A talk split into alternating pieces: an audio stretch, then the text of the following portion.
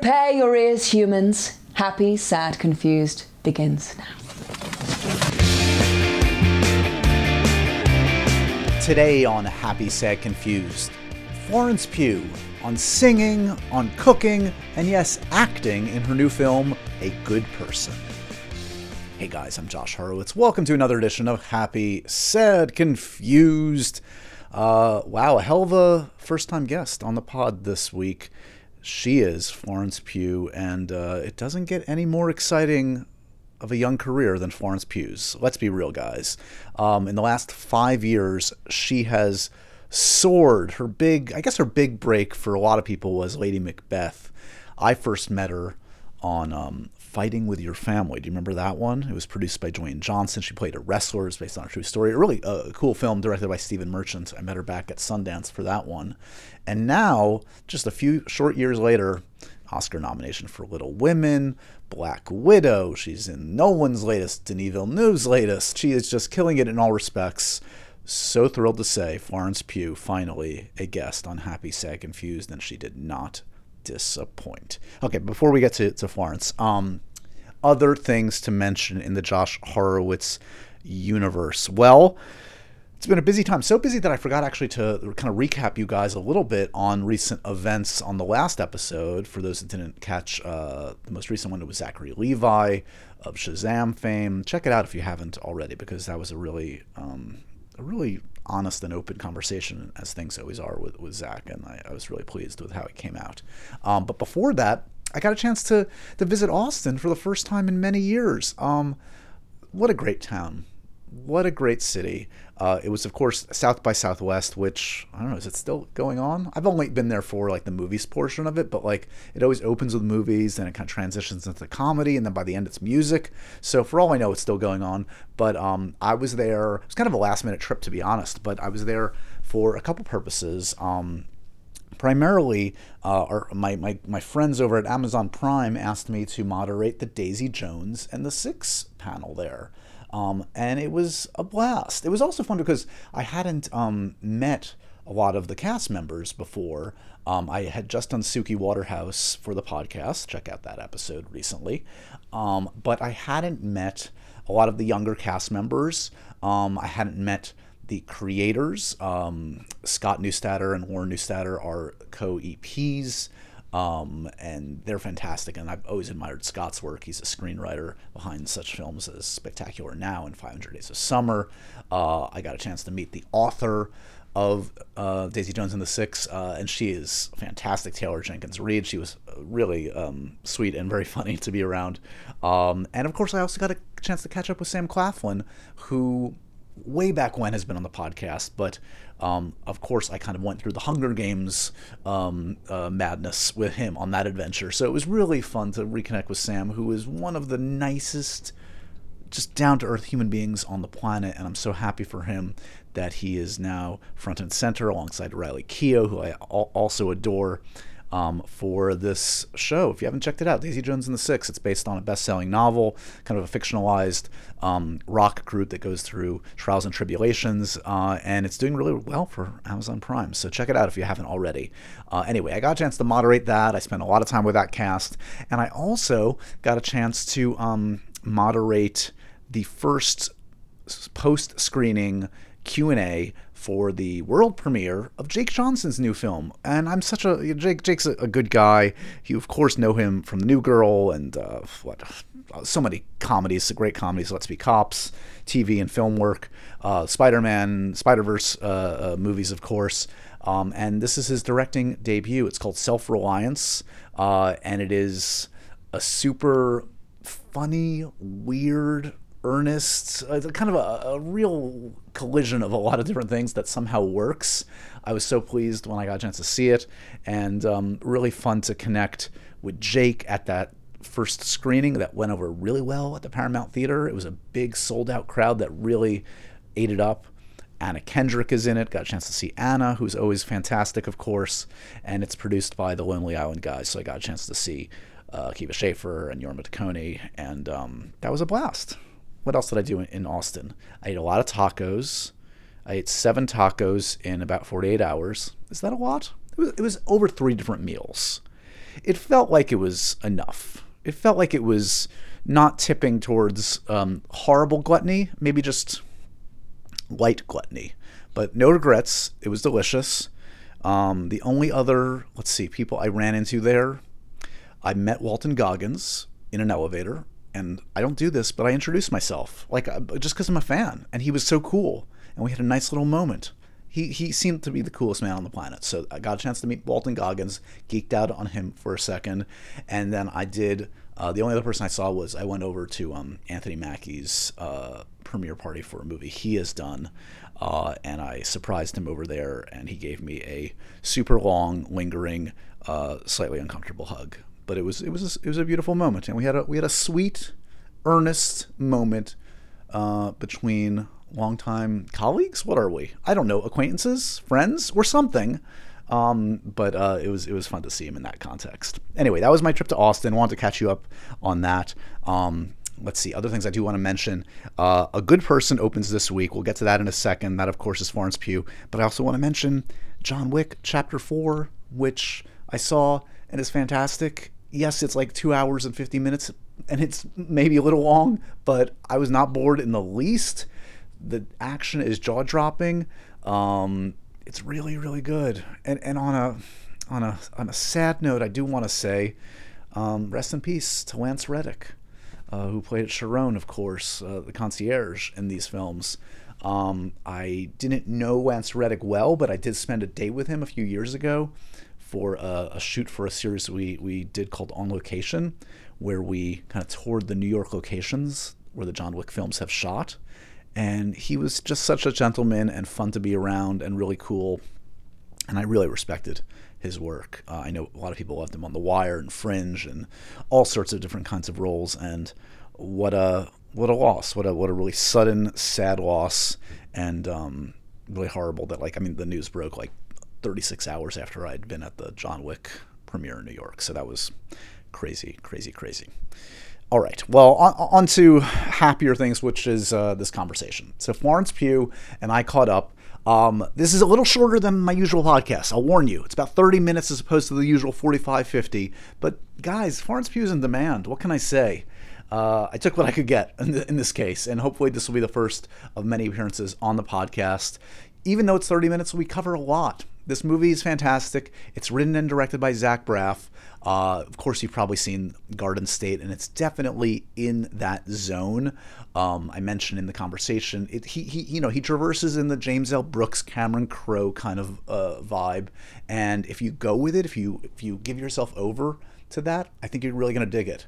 This is anchored by a fantastic performance by Florence, who plays a young woman who experiences a severe trauma early in the film and has to kind of figure out how to restart her life. It deals with addiction and loss, and it's a really moving piece of work, and she's fantastic in it. Morgan Freeman is in it.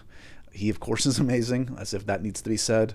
And yeah, I think you're gonna dig it. It comes out this Friday.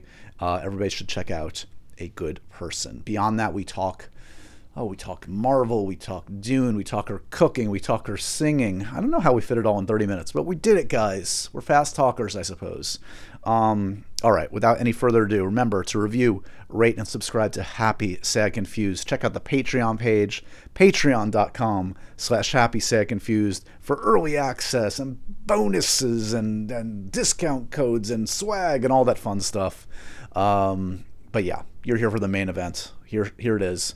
This is me and Florence Pugh. Florence Pugh, welcome officially to the Happy, Sad, Confused podcast. I feel like I've only talked to you with other people around, so finally I'm getting my unadulterated flow time. It's happening. It's lovely to be on with you.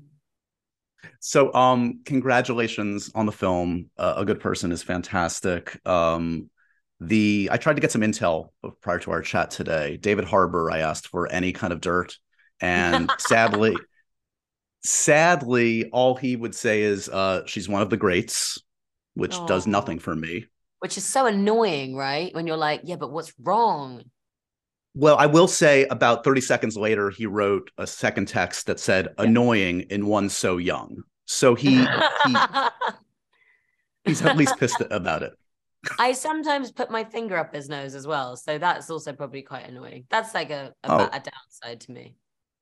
Is that how you demonstrate your love to fellow actors and people in your orbit?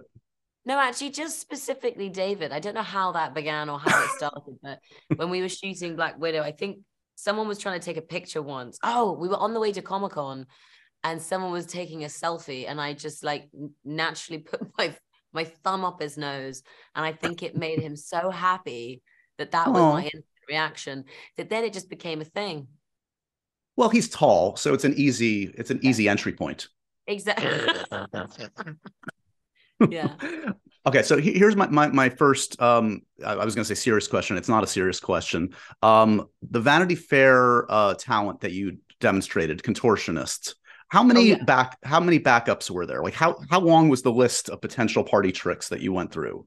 You know what? I had already just done cocktail making and food making on the Vogue video. And when they asked me, you know, what's your party trick? What can you do? I was like, I don't want to copy or do like another cocktail. So what is it that I'm actually going to, like, what is it that at parties, if I've had a few cocktails, I'd be willing to whip out? And it was that, that was only it. But the list that I did hand in was the list of costume items that I needed for it, which of course they were slightly confused by, because I said, Jane Fonda-esque, I need leotards, ankle warmers, tights, and they were like, what is gonna happen? At one point I asked for a tutu, but the tutu didn't fit. Actually, I think it's good that I didn't wear the tutu, because otherwise I wouldn't have been able to scrunch myself in the hole. Sure. But I knew that I was going to do that, and no one else was going to come close to that. So I could guarantee that random party trick. Yeah, Florence Pugh has a very particular rider. She needs leg warmers. She needs. You referenced cooking, and I do feel like I trust and love anybody that has two loves in their life, which I feel like for you, I don't want to put words in your mouth, but I feel like it's acting, movies, and food. I feel like these are the two. Does that define Florence Pugh in a nutshell? That is totally true. It's acting and performing, and cooking and or eating good food.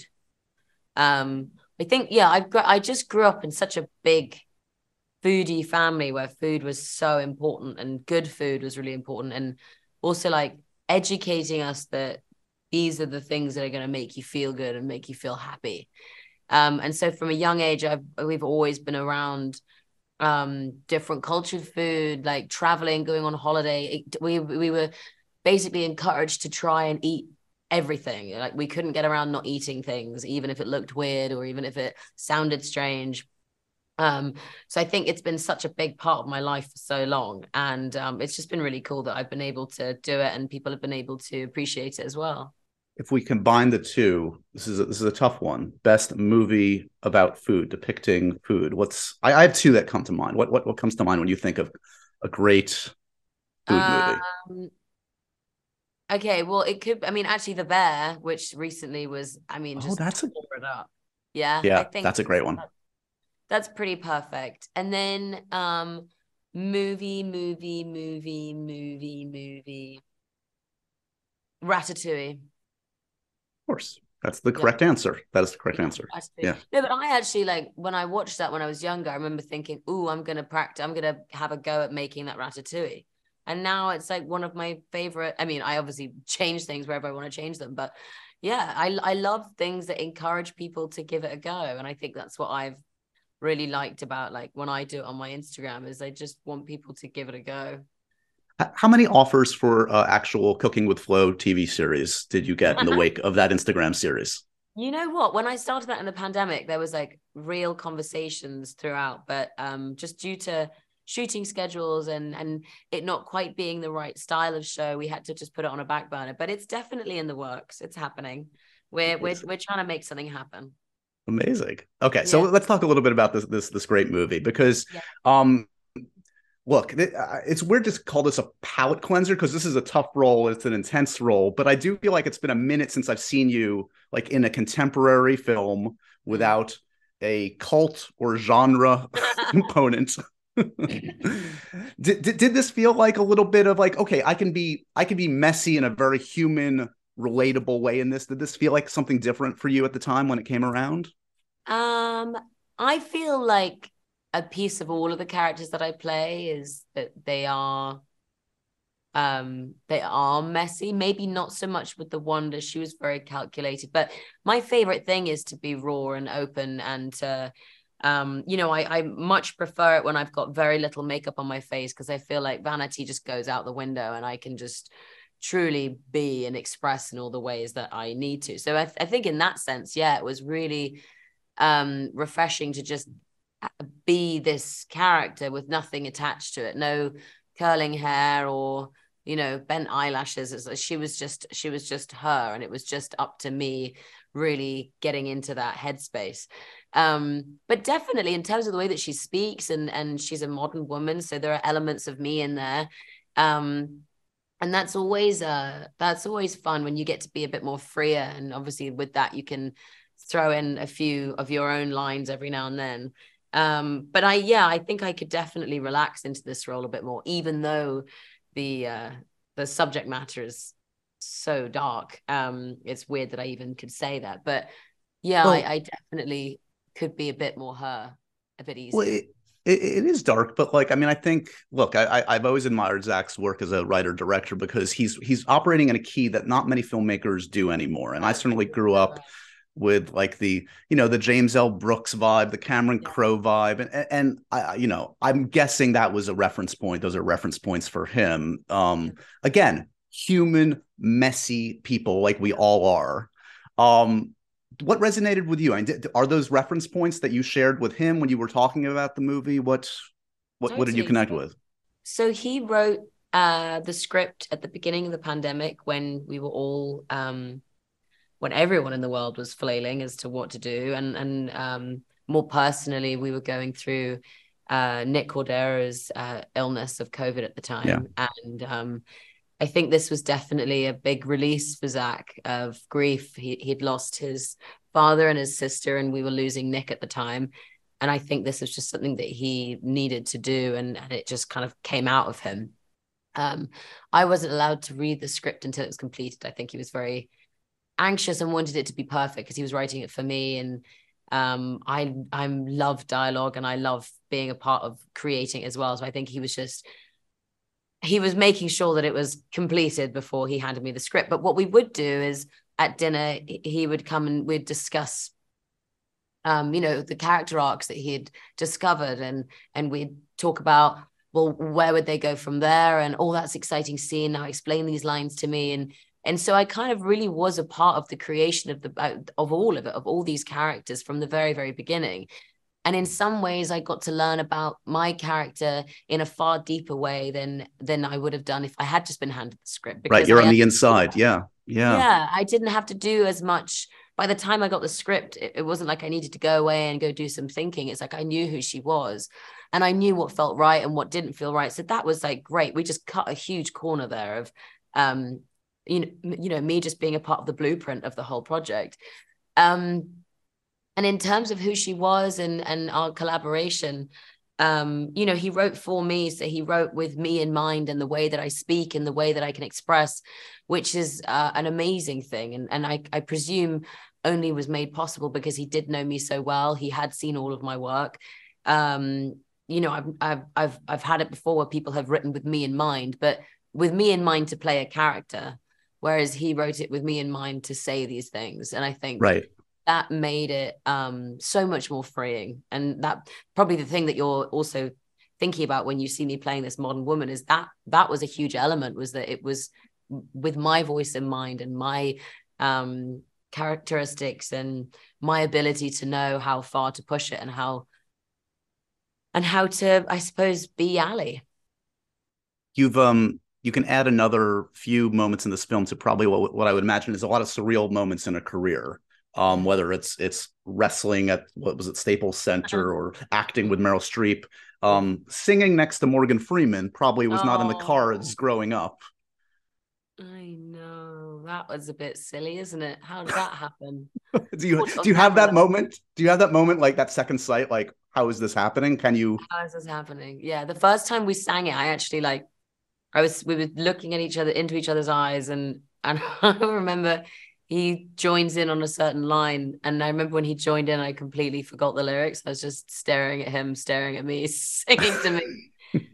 Unbelievable. Yeah. I think there are, you know, I've been lucky to have lots of special moments with older actors in my career at such a young age. And I've been able to learn a lot from them. I've been able to watch them. I've been able to study how they work. I've been able to see, you know, how they process things. And it's just filled my brain with information. And so to work with Morgan to add to that, you know, amazing list was just extraordinary and something that I will be pinching myself for a very, very long time. And also just to see his friendship with Zach as well. You know, they'd worked before. Right. And so same thing with Zach already knowing me. We'd already cut so many corners.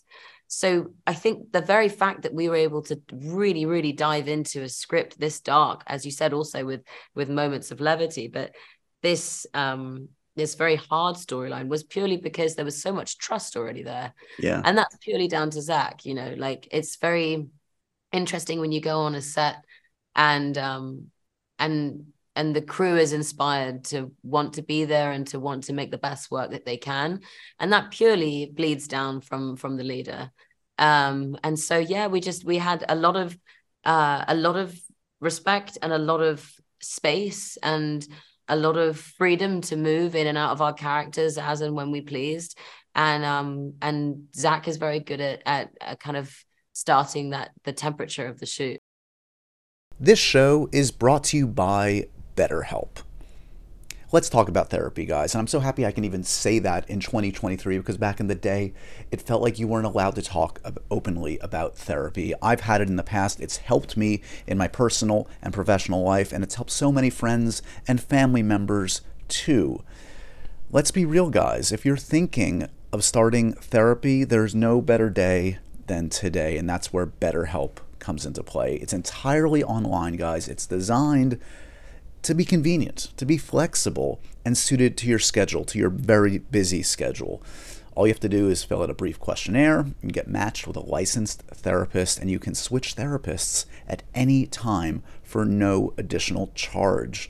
You deserve help, guys. It's okay to ask for help, and that's where BetterHelp comes into play. Discover your potential with BetterHelp today. Visit BetterHelp.com/HSC today to get 10% off your first month. That's BetterHelp, HELP.com/HSC. Well, guys, I don't know about you, but these cold winter nights make me appreciate all the more a product like Boll and Branch. These sheets are keeping me warm and cozy all winter long with a set of their buttery soft sheets. They're made with 100% organic cotton threads that get softer with every wash. And they come in a variety of great colors. My wife and I love this product. The sheets feel great, they look great, they make great gifts. It just checks all the boxes. Plus, these sheets are designed to feel incredible for every kind of sleeper, and they're made without toxins. They're free from pesticides, formaldehyde, and other harsh chemicals. And these sheets fit the deepest of mattresses and are labeled with top and bottom tags, so making your bed is easier than ever. They come in 10 versatile colors in all sizes, from twin up to California King. And best of all, Boll & Branch gives you a 30-night risk-free guarantee, guys, with free shipping and returns on all U.S. orders. What more do I have to say? How important is sleep to you and your loved ones? It's everything to me. That's what Boll & Branch can mean to you. So make the most of bedtime with Boll & Branch sheets. Get 15% off your first order when you use promo code HSC at bollandbranch.com. Exclusions apply. See site for details. That's Boll & Branch. BollandBranch.com, promo code HSC.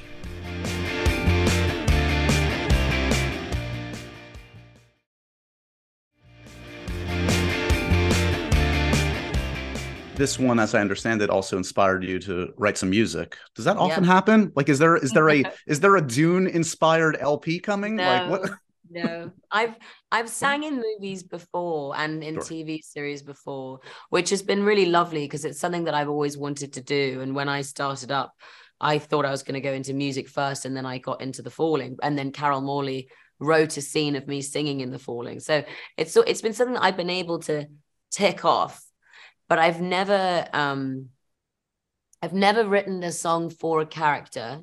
And even though, you know, Zach wanted this to be a feature in the script, it was also something that I really felt was necessary for me to get into the headspace of this character. Yeah. And also, I've never performed quite like this as a character before. You know, there's always that like conscious decision that you need to make, especially when you are a performer. You want everything to sound perfect and to be perfect. And I think for us, in the situation where Alison actually sings, she's at such a low point. And she's in rehab and she's raw and she's playing a creaky piano with a creaky voice. And I think for me, it was so important that we matched that. You know, we didn't come in with something that was glossy and like a song from Glee. Like it needed to be the recording that I did on the day in the room with the piano, with the few mics that we had. And to me, I think it also just adds to where she is mentally. And yeah, I was really, really grateful that Zach wanted to put in both songs. And then also as a performer outside of the movie, I got to record them personally as Florence. Like, how do I want them to sound? And how do I want to sound as Florence as opposed to Alison? So it's really cool. First time I've done that. I don't know if I'll be jumping to do it again because it was like, I feel very particular circumstance. Yeah. Yeah, totally. I feel lucky enough that I was able to do it on this one, but, so what is the music plan though? Because you've said that you are planning to release some music. Like, are we talking like a full album this year? Like, are you opening for Taylor Swift? What's happening? No, never. No, not never. That I wouldn't. I love Taylor, but like, come on, that's ridiculous. I think it's been something that I've been wanting to do for a long time, and I've been saying I want to do for a long time. Over the years, obviously, because I haven't, you know, I think you have to build back your confidence in something that you used to be quite easily doing all the time. And now I just haven't for years. But yeah, I've been recording in the last year and just, I mean, recording the songs for the movie and also some others that are being put down. And I'm really excited that I get to kind of tap into this singer from before I was an actor. So that's been really exciting.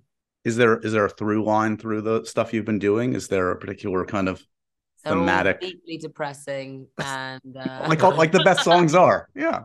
Deeply depressing, and you'll probably listen to it once and be like, that's enough. A bit like the movie, actually. That's enough.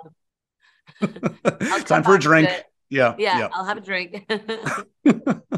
All right. So at least let's go back for a second. Describe childhood version of Florence for me. Were you, I'm guessing you might have been an extrovert. I don't want to like make an assumption, but how would friends, family describe young Florence?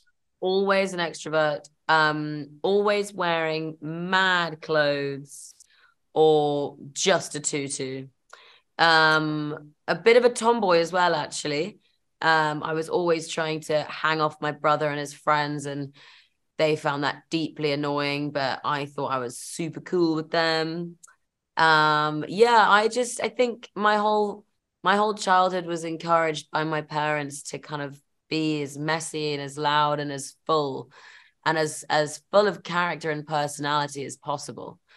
And I think for me and all of my siblings, like my dad very much believed in you're only a child once, and if we have to go and do something fun with our day, then let's go and do something fun with our day, which obviously my mum despised because she was very much like, no, you need to go to school and get your good grades.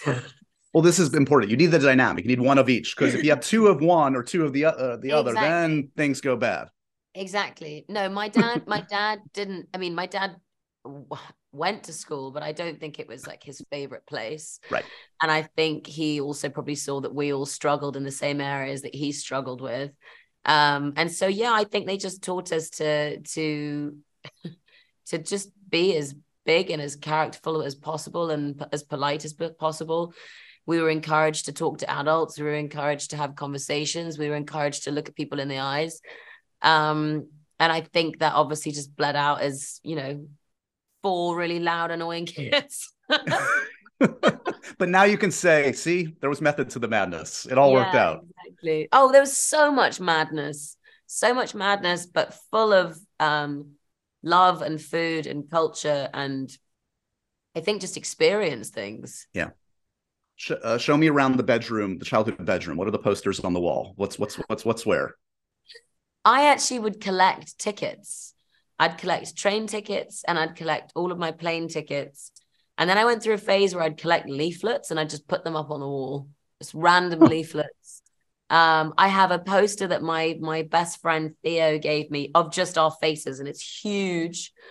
And it's just of our like 16-year-old faces. That's on the back of the bathroom door. But my room was just covered in like knickknacks. I clearly was a bit of a hoarder, but pictures and tickets and knickknacks. I've heard DiCaprio's name mentioned and Titanic mentioned for anybody of a certain age that makes sense. I mean, I saw Titanic like 10 times in the theater. I get it. That's it. So you must have crossed paths with Leo by now. Yes, I have actually. Yeah, I have crossed paths with him. You didn't do the whole. No, that's not a good icebreaker. You think? I think maybe I'll save that for another time. But no, I actually met him at the Don't Look Up premiere last year. And he was he just wanted to talk about Midsommar and Ari, and he was very complimentary. And it was really weird to be at his premiere and he wanted to talk about Midsommar. It was like amazing. But yeah, he's clearly was the love of everyone's lives for a very, very long time. But and I don't still have a poster. Is arguably, yeah. I don't have a poster on my wall of them, sadly. Well, now I know what to get you for your next birthday. You bring up Midsommar, which I'm obsessed with too. I like a good fucked up movie, and that is a chef's kiss of a fucked up movie that Ari Aster created. It is. Look, you made it thinking and hoping it would be great. Like it looked great on paper, I'm sure, and you respected Ari based on Hereditary, but like you must be kind of surprised in the best possible way of like the staying power of this weird, relatively small fucked up movie. Well, it's become a cult movie. It's like culty. It actually is culty. And I didn't think that it was going to become, well, and also it's different because Hereditary was like instantly successful the moment it came out. It was an easy one, not an easy one to pick, but it was a thriller. It was a horror thriller. You knew what it was. Yeah. Yes. Whereas with Midsommar, I think if people were going to expect Hereditary again, then they were instantly disappointed. Right. But then there was this like deep bubbling growth of people that were getting more and more obsessed with it and watched the director's cut and would watch it again and again. Mm-hmm. And it's funny how many people tell me that that's their favorite movie and they watch it all the time. Like one of the bonding moments that I had with Ariana Grande was because she said she watched it all the time. And she reached out to me and told me that was her favorite movie. And I was like, oh my God. And then her birthday was designed off it. Yeah, so it clearly, I think also the beauty of it is just so wonderful to watch. Yeah, the juxtaposition of beauty and horror. Yeah, right? Yeah, totally. But no, it was a hard shoot. It was very, very hard because it was very, very hot. And we were in Budapest midsummer. And God, I'm so annoyed. Midsommar, and we shot for like 4 months, I think, and we were shooting in, you know, with 3 different languages. So just all the problems and difficulties that also faces, and a lot of people in a hot field needing to be cooled down and find shade that there isn't. Just, you know, a mad shoot, and the things that we're shooting, they weren't short little scenes. They took a long time to rehearse. They took a long time to shoot. Right. And the reason why Ari's movies are so aesthetically pleasing is because he's a perfectionist and he will not stop until he sees it. And so what that means is then you are doing those scenes until they are perfect, which is deeply satisfying when you've got it and even more satisfying when you watch it. But it's a long process of like, you know, you're in it and you don't finish until it's done. Perfectionists. I'm very excited about the next one with Joaquin. Who knows what he's got in store. Oh my God. I was afraid. Oh, looks amazing. Today's episode of Happy, Sad, Confused is sponsored by Honey, the easy way to save when shopping on your iPhone or computer. Are you guys like me? Do you feel kind of a buzz when you find a deal? Do you feel smart? Do you feel lucky? What about when you're surprised by a deal? Does it feel like you're getting a treat for free? Well, thanks to Honey, manually searching for coupon codes, it's a thing of the past. Honey is the free shopping tool that scours the internet for promo codes and applies the best one it finds to your cart. Okay, how does it work? Imagine you're shopping on one of your favorite sites. When you check out, the Honey button appears, and all you have to do is click Apply Coupons. You wait a few seconds. Honey searches for coupons it can find for that site. If Honey finds a working coupon, you'll find the prices drop.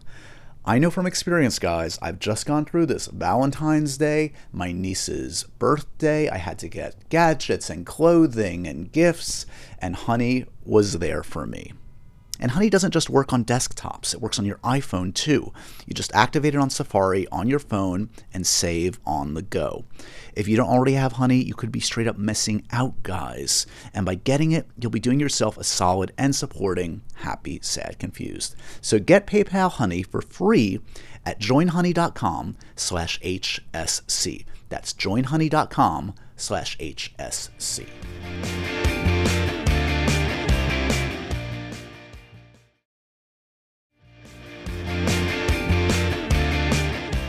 So, okay, you've spent a lot of the last couple of years, like besides this film and The Wonder, but like you've been on some very large scale productions. Let's be honest, like the last couple, I think the last two were Denis and Christopher Nolan projects. Yep. Just doesn't say that casually. I know, mic drop, amazing. I mean, and look, that's coming off of Black Widow, and I know there's more to come there. I guess I'm curious, like, was there trepidation when you started to dip your toe into these like gigantic, big budget spectacles? Because sometimes they get a bad rap, and sometimes like actors can be frustrated with like working in that large a sandbox. Well, I'd say my first probably like big one that I was like, whoa, I'm a part of this, was Outlaw King. That felt like a big step up. Sure. Yeah. And, you know, I was working so closely with Chris, and yeah, that just felt like a really big step for me.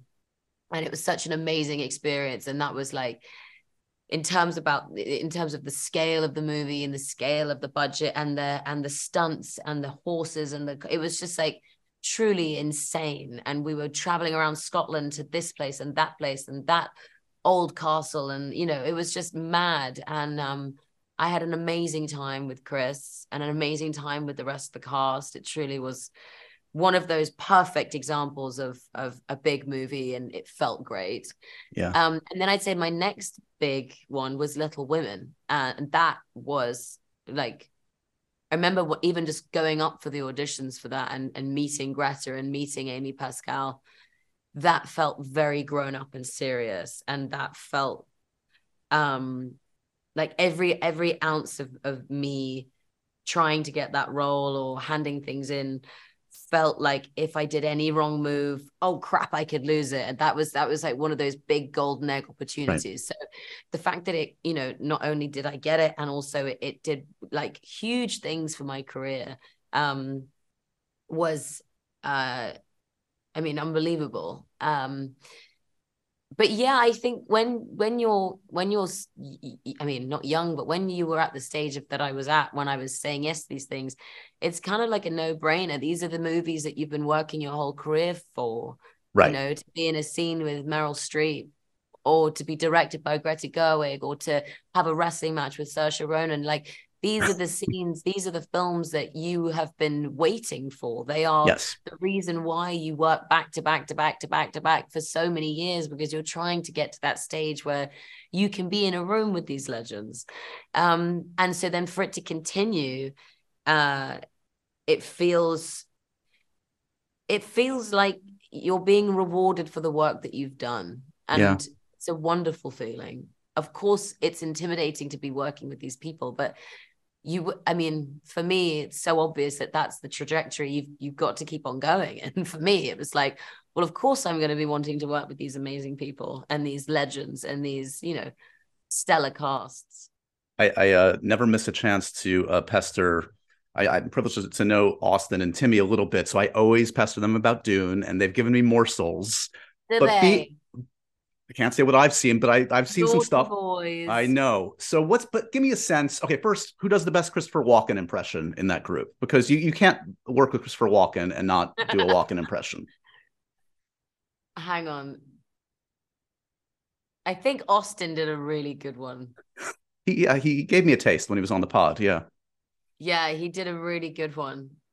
I think it was Austin. We were eating sushi and he did his impression. And I was like, are you going to do it for him? And he was like, no. And I was like, don't. Do you have one that you want to throw out there? No, I'm not going to touch it because then it's going to go everywhere. Have you seen Oppenheimer? I've heard some of the actors have seen it. No. Okay. Okay, fair enough. Anyone's seen it. I've heard some people have seen it, but who knows? I don't know. Hey, are you excited to push? Secret operation, that a very, very secret operation. Oh, I know. I interviewed Hoyt, the DP, and I asked him just like the most banal general question, and I've never seen a man clam up like an adult man, just be like, nope, Christopher will kill me.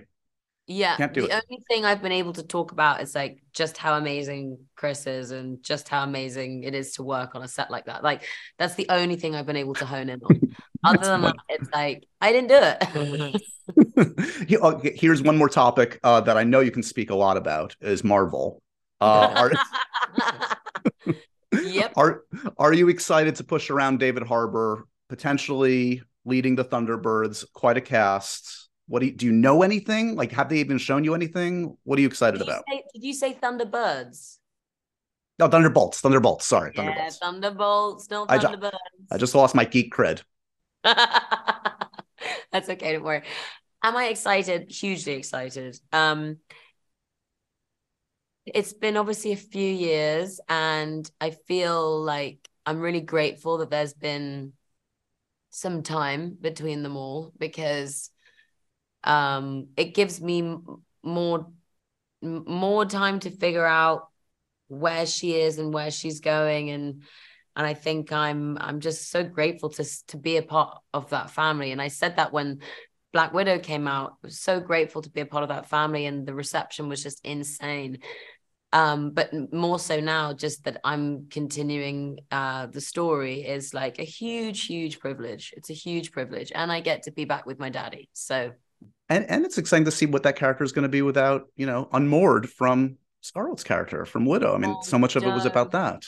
I know. I'm already feeling sad about it. Just trying to make you cry at the very end. I know. It's so weird because I did a movie with her when her character obviously had already passed. And so, like, it's like false hope, really. Just like dangling it in front of you. Yeah, I just got pulled in and then it was like, nope. You're never going to do that again. Must have felt nice. It's not going to happen again. Nice. Congratulations on this one. I look forward to our future chats. I look forward to the cooking show, the tour, the album. So much to look forward to. A lot happening. Thank you very much. And so ends another edition of Happy, Sad, Confused. Remember to review, rate, and subscribe to this show on iTunes or wherever you get your podcasts. I'm a big podcast person. I'm Daisy Ridley, and I definitely wasn't pressured to do this by Josh.